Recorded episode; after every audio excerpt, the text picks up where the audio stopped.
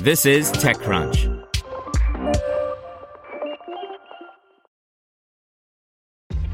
This episode is brought to you by ShipStation. You know, some things take a lot of work, like sending little robots to far off distant planets. And just as that's challenging, so too is running a successful e commerce business, especially when there's so much to do. So I want to introduce you all to ShipStation. Now, I love using ShipStation because of its easy to use dashboard, which makes managing orders and printing labels a breeze and super smooth. Oh, and the customer service is just out of this world. It's exactly what you need to help grow your business. Sign up for your free 60-day trial at shipstation.com slash technews. That's shipstation.com slash technews. You're listening to TechCrunch Startups. Today's story is brought to you by Deloitte. If you see an IPO on your horizon, be sure you also see the steps to get there. Deloitte helps companies prepare for their IPOs with insight yielding audits and readiness programs based on years of IPO experience.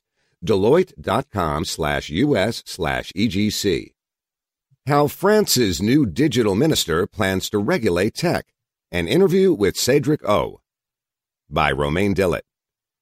What happens when you're working behind the scene with French President Emmanuel Macron and you suddenly become a minister? That's what's happening to Cedric O this week, who was appointed Minister for the Digital Economy on Sunday. I was the first journalist to interview him after his appointment. While Cedric O has been talking with the French tech ecosystem for years, he usually stays away from cameras and microphones. At the Elysee, he was in charge of France's stakes in companies and tech in general. I wrote about many of the things he's been working on.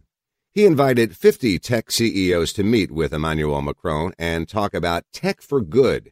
He invited dozens of venture capitalists and limited partners to Paris to convince them to invest more in the French tech ecosystem. He convinced Facebook to let French regulators investigate on moderation processes, and yet you can't find his name anywhere. Now that he's under the spotlight, the public figure of all things technology, it's important to understand his views. Tech regulation is going to be a cornerstone of the economy and the fabric of society, and he has strong feelings about it. Regulating big tech. For some reason, most of our conversation ended up being about regulating tech companies. On this topic, Cedric O has a subtle stance that involves cooperation between European countries, a clear regulatory framework, and a new type of regulator. He doesn't necessarily want to break them up. Platforms have to implement regulation in one way or another, and I completely agree with Mark Zuckerberg's op ed, Cedric O told me. Platforms shouldn't write laws about what's legal or not. However, they are responsible when it comes to implementing regulation and getting results. According to him, Zuckerberg shouldn't write laws and French regulators shouldn't focus on content. It should all be about moderating processes. It's just like banking regulators. They check that banks have implemented systems that are efficient and they audit those systems. I think that's how we should think about it, he says.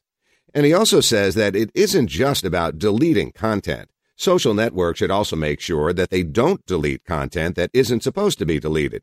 In a perfect world, Cedric O thinks there should be a central repository so that social networks can query the status of a specific post.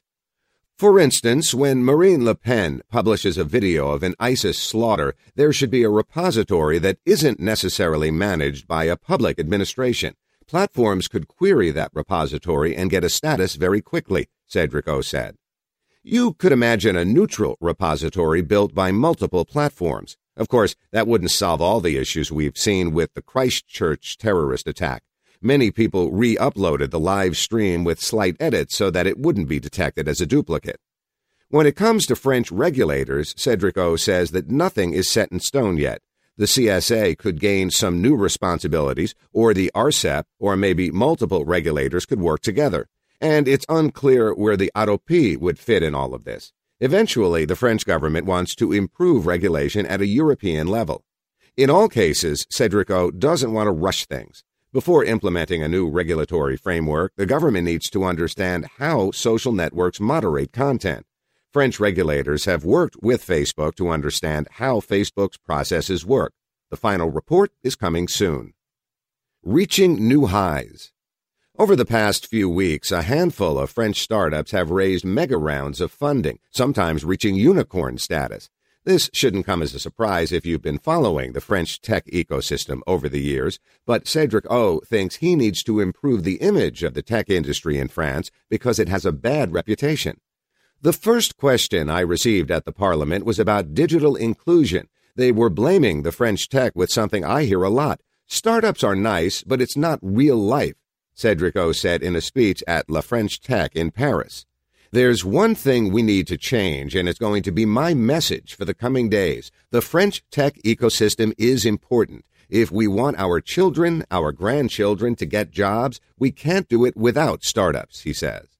Depending on the study, France and the UK are battling to be the first European country when it comes to the number of VC deals and the total amount of money raised. France also has some of the best engineering schools in the world. Evidence of this lies in all the French data scientists and AI experts who work in some of the biggest tech companies in Silicon Valley. But if you look at French public companies, the majority of them have been created way before the internet and personal computers. At the Elysee, I was a lot more worried for France's stakes in big companies than startups, Cedric O said. Over the morning, he kept repeating the same number nearly 50% of net job creations in the U.S. are related to the tech industry. Want to learn how you can make smarter decisions with your money? Well, I've got the podcast for you. I'm Sean Pyles, and I host NerdWallet's Smart Money Podcast.